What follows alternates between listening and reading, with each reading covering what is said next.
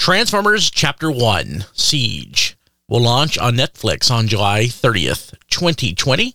This is the Radio Free Cybertron review of episodes 1 through 6. Netflix gave us early access to watch the series and review it, and we'd like to thank them for doing so. This review was published July 27th, 2020. It is the final hours of the devastating civil war between the Autobots and Decepticons.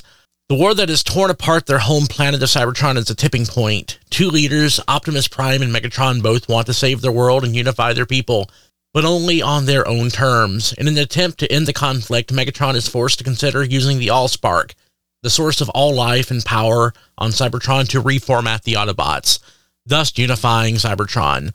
Outnumbered, outgunned, and under siege, the battle weary Autobots orchestrate a desperate series of counterstrikes on a mission that, if everything somehow goes right, will end with an unthinkable choice kill their planet in order to save it.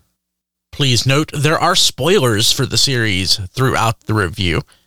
Certain items could not be revealed due to the request and embargo by Netflix and Hasbro, and we have not included any of those items, or if we accidentally slip them into the recording, we've edited them out. We're going to start round robin style and ask for opinions on the series, and then we will begin our overall discussion of Transformers Siege. John DeLuna, let's start with you. So my my my headline is with all due respect to everybody who had a hand in producing the show. Uh, it felt like about two and a half episodes of content stretched over the five or six six episodes we saw. So it was stretched pretty thin. It was paced um, pretty slowly. A lot of walking and talking. And uh, we'll get into the details each of us and, and talk about that. But like my big takeaway was like the the chunk that we saw and reviewed. Um, could have been a lot tighter, but it also would have cut the episode count like in half. So I, I really wished it was paced a lot faster and it just kind of moved at a peppier pace. I know it's an edict from Hasbro, I'm almost certain, and there's nothing that can be done about it, but damn it, Optimus Prime uses contractions. and I dearly miss an Optimus Prime that uh, that uses contra- uh, contractions because just that simple misconception about who Optimus Prime is and what he does really kind of colors his characterization throughout this whole thing. I really just wanted to pay for Optimus Prime to go to therapy and just talk out what was wrong and what his feelings were. Mm-hmm. And yeah, just uh, and just stop. He he kind of uh, he kind of spends the whole thing just chasing wild hares one after another and leaving everyone else to actually fight the fight in front of them and it just that didn't really strike me as as a kind of Optimus Prime behavior to me. I understand he's supposed to be young and still making mistakes, but yeah, he's just it's just yeah, something something about Prime in particular just didn't quite sit right with me and I think it's all just symptomatic not maybe of how these writers want Optimus uh, Prime to be right now, but possibly how Hasbro wants Optimus Prime to be. The the rest of the the rest of the cast, I, I there were some interesting concepts in there, but just uh, Bumblebee is another one that just never really quite uh, uh, quite got there for me, and I felt like his reason for ultimately joining the Autobots. It was it, it seemed to me like it was there so he would join the Autobots. It's it's not so much that he had a you know he had a change of heart. He understood what the Autobots were going for. Uh, he he had it explained to him very uh, very carefully. What I see the problem being is I don't see the problem ha- being really uh, anything to do with the series. Uh, I think it feels like it's a lot better, uh, more um, lovingly put together than the Machinima series. And technically, I think that it's fine. The voice acting is fine. The acting is fine. I just feel that Hasbro has not protected these characters in any way. And we've seen them now in so many different iterations, uh, in, from different reboot to reboot to reboot, that you can't put a new Generation 1 style story in front of me, especially set on Cybertron and expect to have me to put, you know, any amount of care or interest into it because it's one fatigue and two I know that in 3 years it's not going to matter anyway. So I would say, you know, you say that you feel like Hasbro hasn't protected these characters. I feel like at this point I don't know if Hasbro knows who these characters are. Especially when they um you know, they've gotten into this cycle of kind of like uh reusing and going back to like G1 character models and the look and the flavor. And like at some point, they're kind of like clones, right, of the same source material. And at some point, you just like lose your grip on the source material. So, you know, we've had at, when when Transformers is really working uh, from a narrative standpoint, like Optimus Prime, for example, he's a really specific thing, like a character. And sometimes it's it's and very often it's different. Like Optimus Primal is a very specific character, but he's also very different from Animated Prime, and they're they're both very different from G1 Prime, uh, and all of them are totally different from uh, Michael Bay Prime, but they but they all are something. They're, they're very specifically kind of like a crafted character, but kind of left to their own devices with these web series. Um, all these characters, and, and Prime is one of them. Uh, I don't know what they are like he's kind of like an echo of G1 Prime, but he's not really anything um, specifically. He's not actually like a character. He's kind of like a puppet. He looks like G1 Prime. He kind of acts like him. He kind of says some stuff. He's certainly in he's certainly in circumstances that that G1 Prime would be in, but I don't know what he is. And I don't know if Hasbro uh, can discern whether it's working or not because I don't know if they when they look at G1 Prime, I don't know. I don't know if they can articulate to you just kind of like the royal we, right? Just kind of generally Hasbro. If you ask them, okay, well, what is he?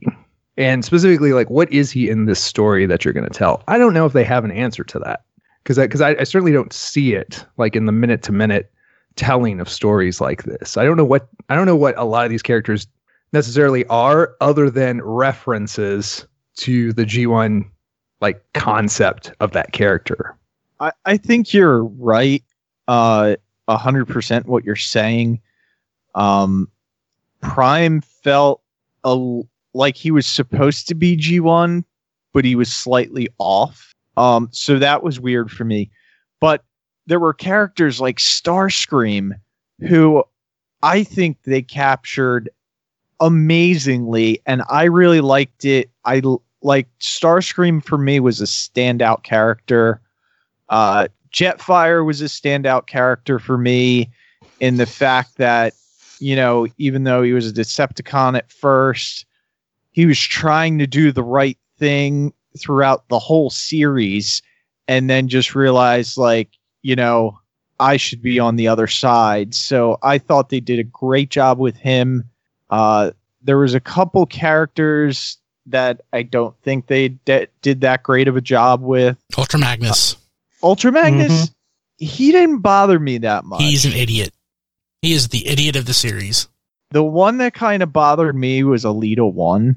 Uh, her and Prime just bickering back and forth was kind of too much for me. Like it, the Autobots were always usually on the same page. So they were always, it, it just seemed like too much back and forth between them. And it kind of, it kind of diminished the value of the Autobots. That one I get. That one doesn't bother me yeah. in the slightest because of their relationship. That I mean, if anybody's going to question him, it should be Elita One. The thing with that though is their relationship is not actually established anywhere along the course of the series. You're just supposed to assume and understand that yes. from the greater context of Transformers and like forgive me, but that's not good storytelling or writing if you're not if you're counting on your audience you have knowledge from sources as far back as 30 years ago. Like you need to address that to some small degree just to make sure everybody gets that's what's going on here that's the relationship they have. Um to to go back a couple steps here i think the big problem with how optimus prime is being characterized in general right now not just here but across the board basically is that optimus prime is not a character anymore. He's an icon or at best an archetype. Um, mm-hmm. Like there is no development of Optimus Prime anymore. Optimus Prime is a set image, and everything has to adhere to that.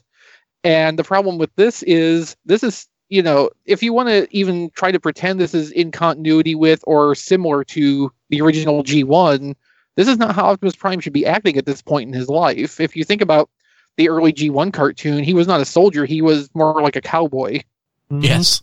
Ratchet, I didn't like, but I really liked the relationship between Ratchet and Impactor.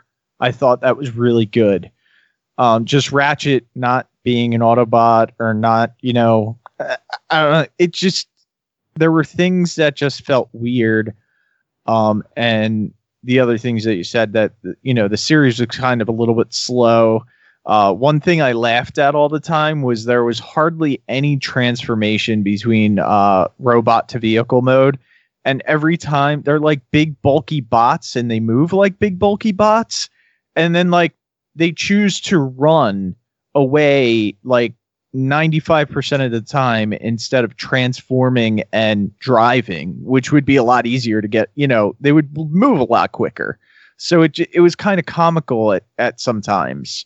That's just kind of a general problem with modern Transformers media. Um, you know, the comics had a big issue with that, so much to the point where they started just calling it out in the dialogue of the comics.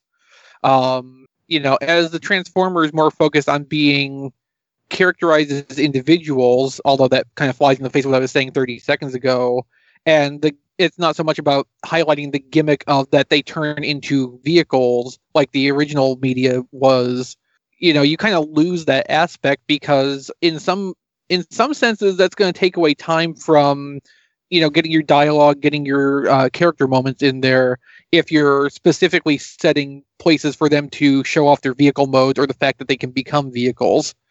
Um it's not to say that you know your observation is not wrong. They absolutely should be making utility use of their alternate modes but um it's certainly not something that is exclusive to this so one of the first things that I kind of like noted was, you know, I don't know if they're using literally the toy CADs for these characters, but it sure looks like it because they've got you know five millimeter posts and uh, Oh, just yeah. I mean what you know like Mhm. so they they and they move like toys too for better or worse. So they move as if they have the same articulation as the toys. Take that for what you will.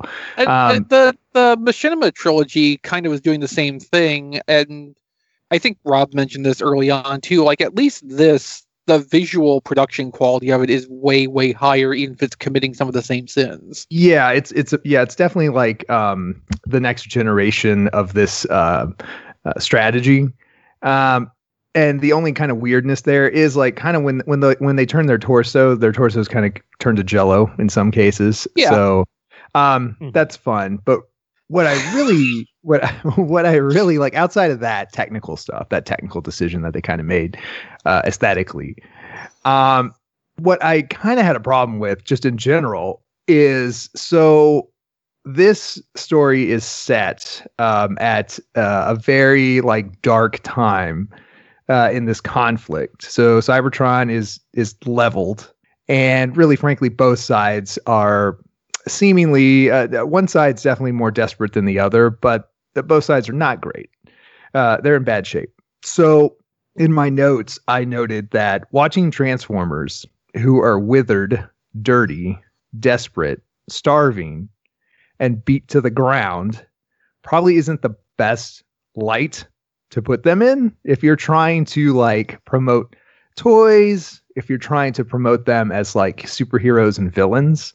Like if you're going to have them set in this like apocalyptic like end of the line story and they're all literally falling apart um i don't know who i don't know who wants to see that. Like i like like i want to see my toys. If i'm if like i'm if like after three years of storytelling if this is where we end up i get it. Totally get it. Like this is the apex of a war. I get it. But as like just showing me some like a fresh story right out of the gate whether i'm eight years old or 45 years old i don't know if i want to see that like i like i don't know if this is what i want to see in my toys coming to life Other than the Walmart toys that are Netflix branded, is this marketing material for last year? I mean, Hasbro, I believe, wants to be a media company more so than a toy company at this point. But it is still odd. All, all the Machinima stuff was a year behind or more. Now this is a year behind, and I I just don't know that I understand the point of the series. Yeah, you don't like, seem to be tone. alone in that, Brian. It just seems to be an all around problem.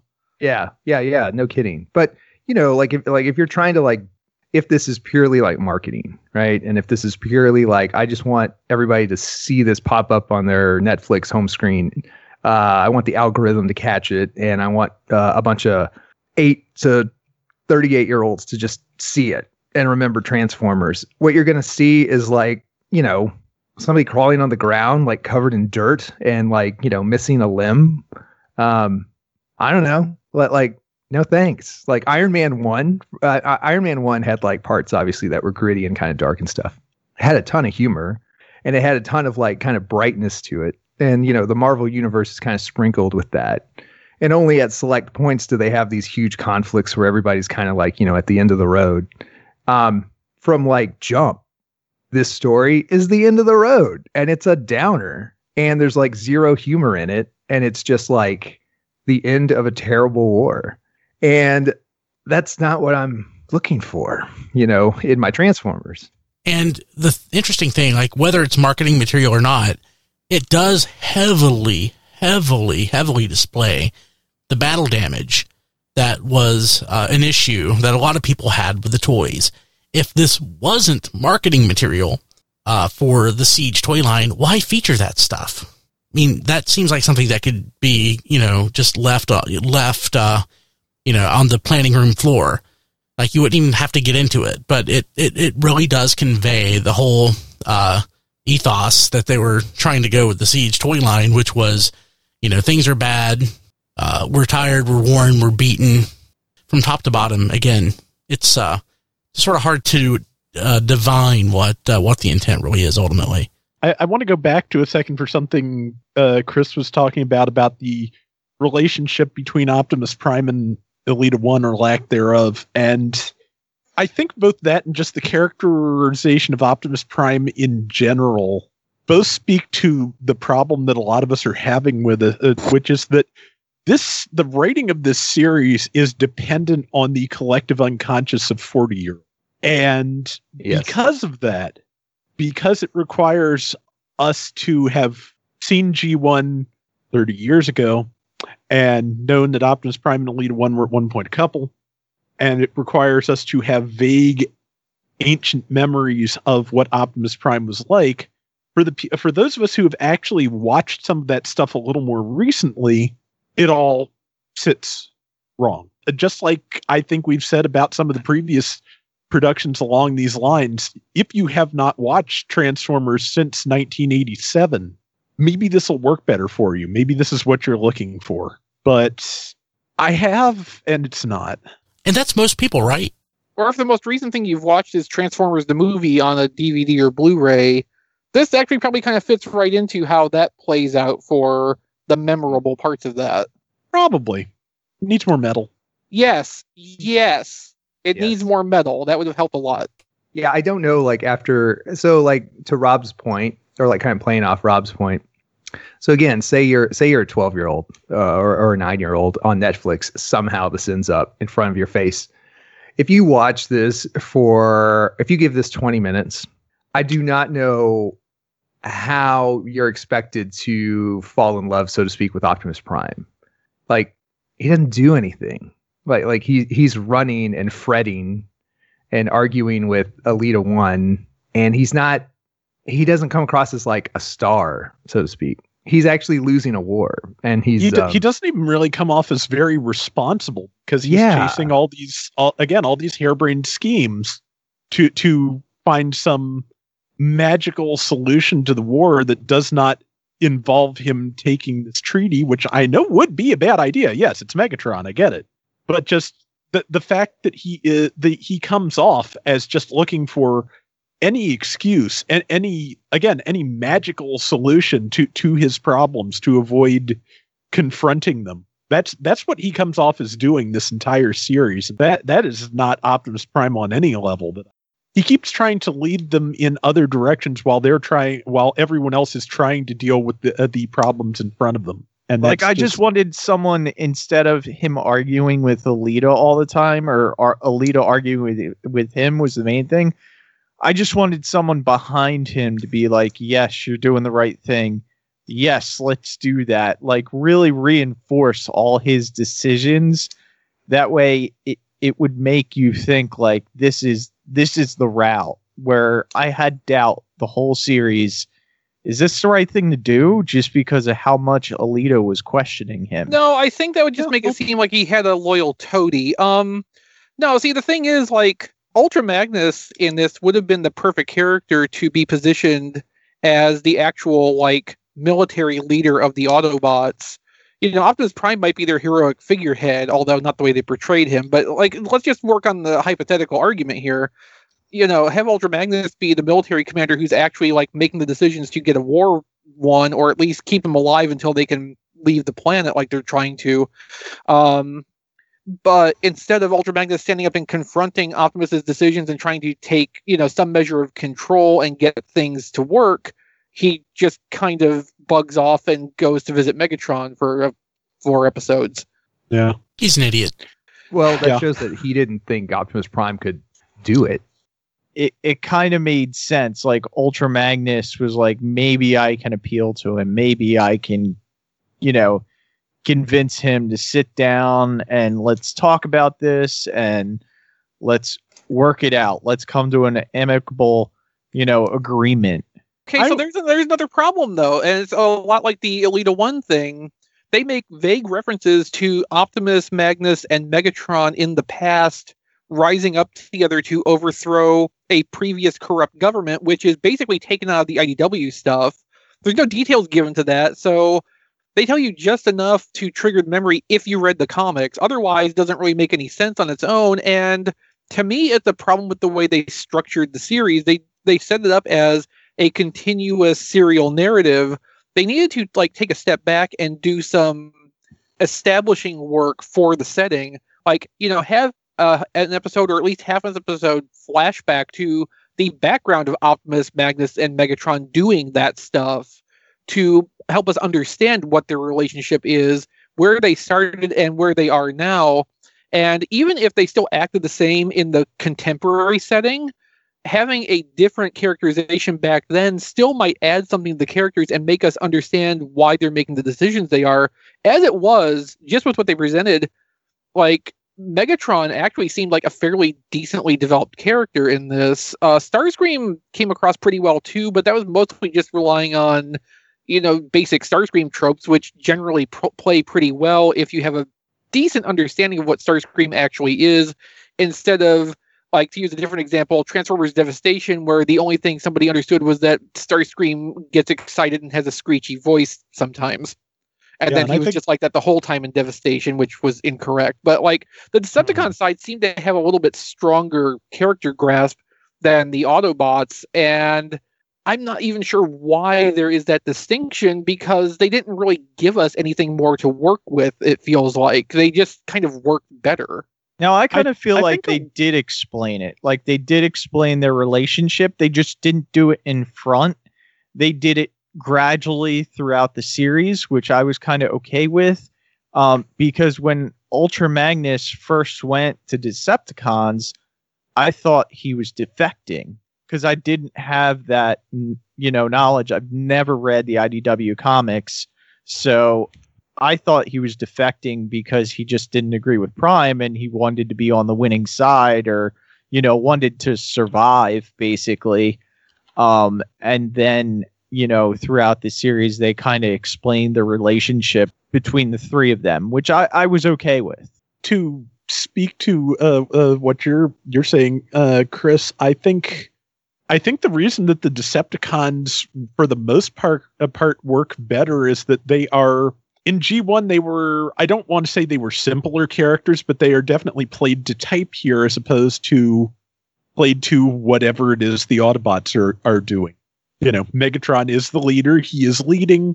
Starscream wants basically the next job above him and I, I really did like this uh, this performer for Starscream. Th- This this voice actor I thought was quite good. Yeah, I'd actually like to take an aside here and just like, especially compared to the web series we had before, like the the voice casting here, the voice direction in a lot of the cases too, I think was Mhm. a lot stronger. The the you know the the voice cast performance was actually rather good here. Um, across the board, in my opinion.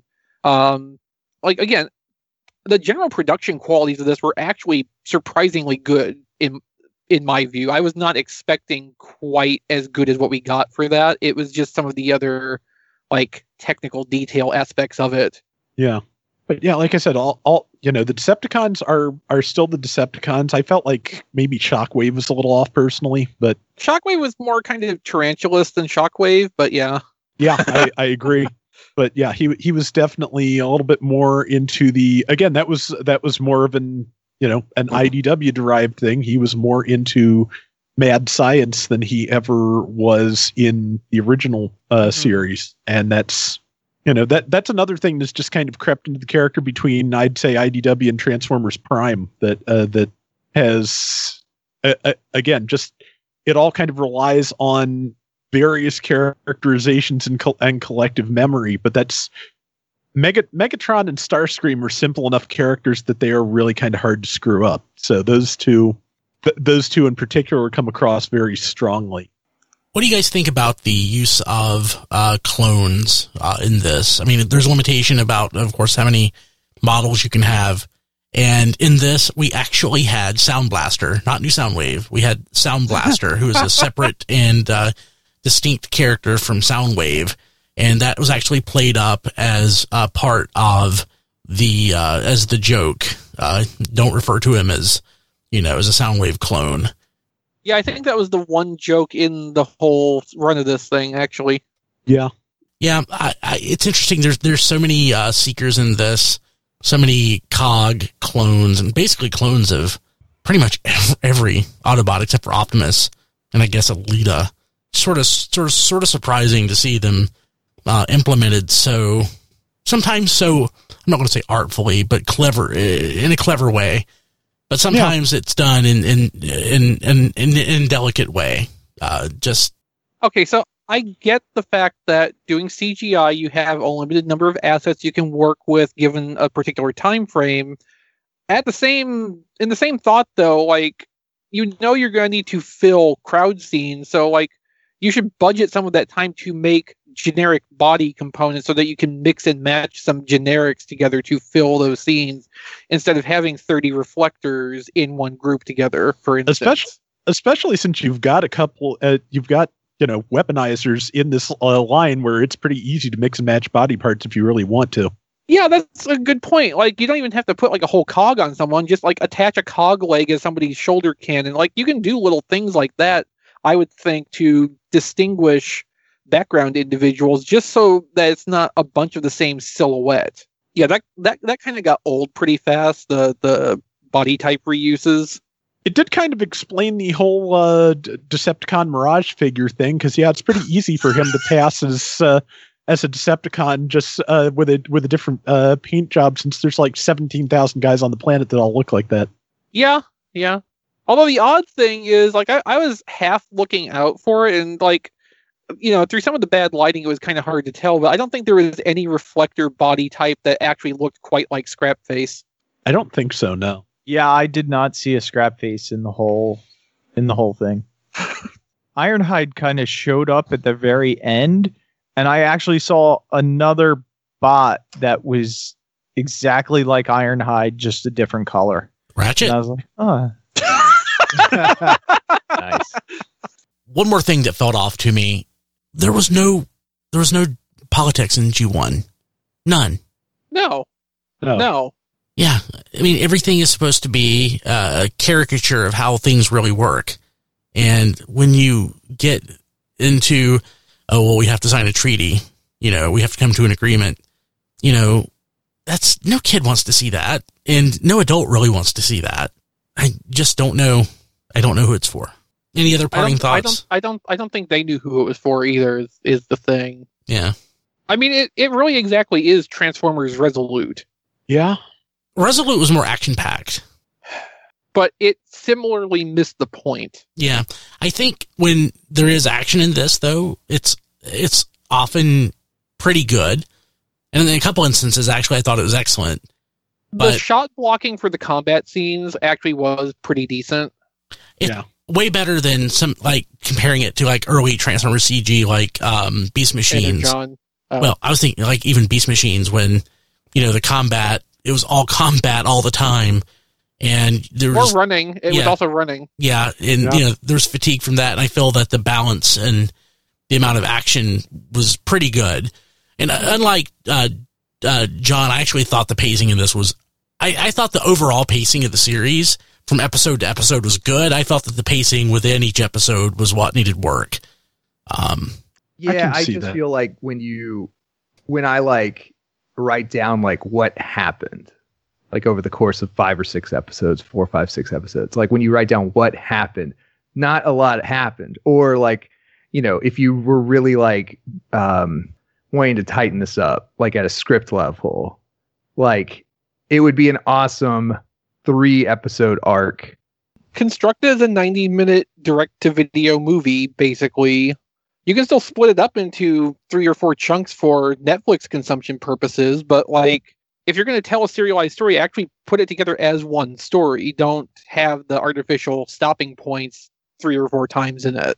I think where the series ended up, uh, really, to to what John's point about the pacing goes, it does make sense to me that we could have arrived there at you know the the second episode, and in the third episode you change the status quo, and then you're on to something new, and those last four episodes are you know something new something fresh that you know really get you pumped and excited for what's going to happen in the next season. But as it is, and again, no spoilers with where we sort of left in the uh, final episode, uh, which we cannot go into. We are it's dictated that we can't spoil anything in the, in the last episode, but it feels like um, where we're sort of left off. It's I I personally am not left in any way excited about what's going to happen next. I feel that we could have jumped to some other kind of storytelling or idea or, or, or style of story um, in episode three and, and gone in a different direction. I think I would have enjoyed it a lot more.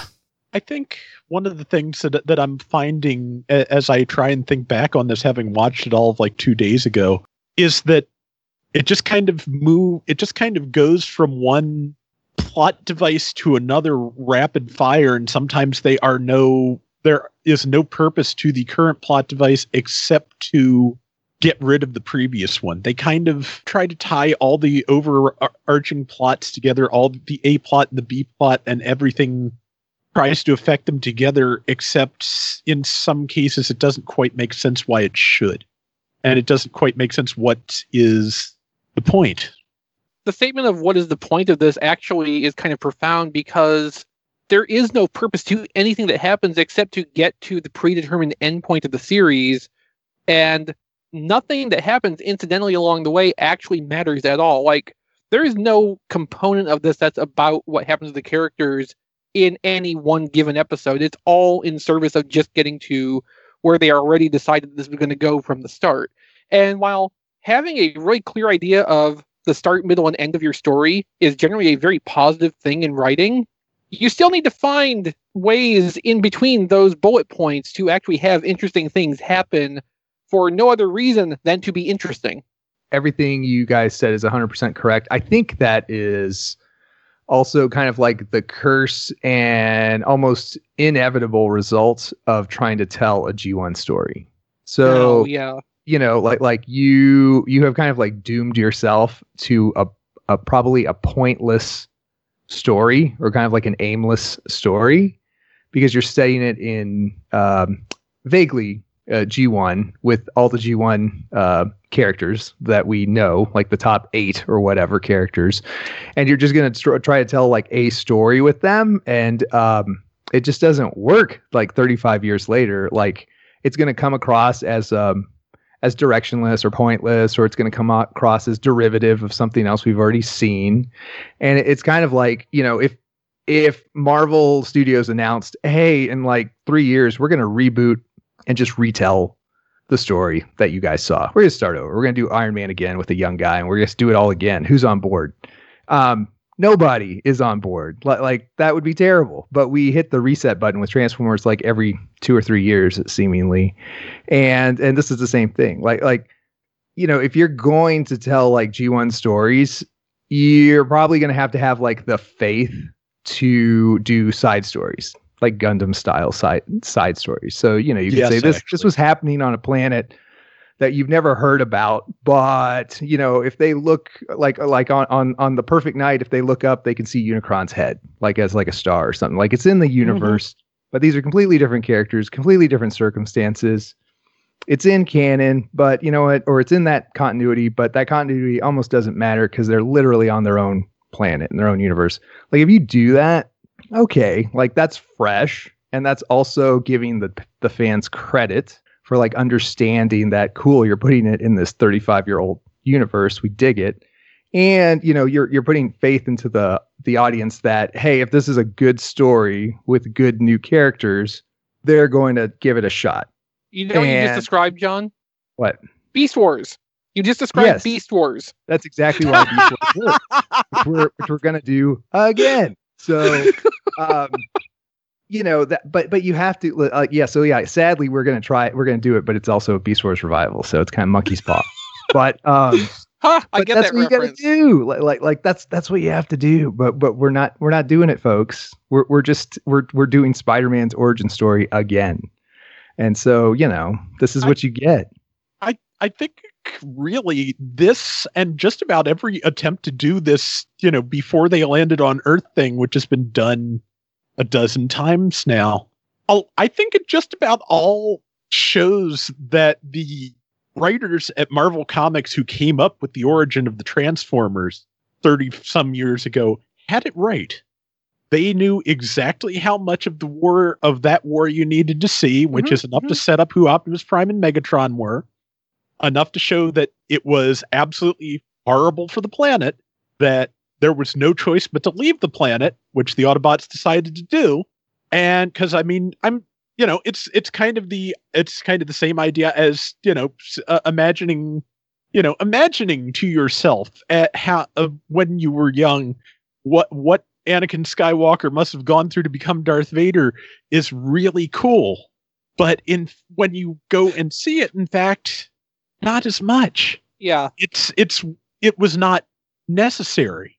It was backstory because it needed to be backstory.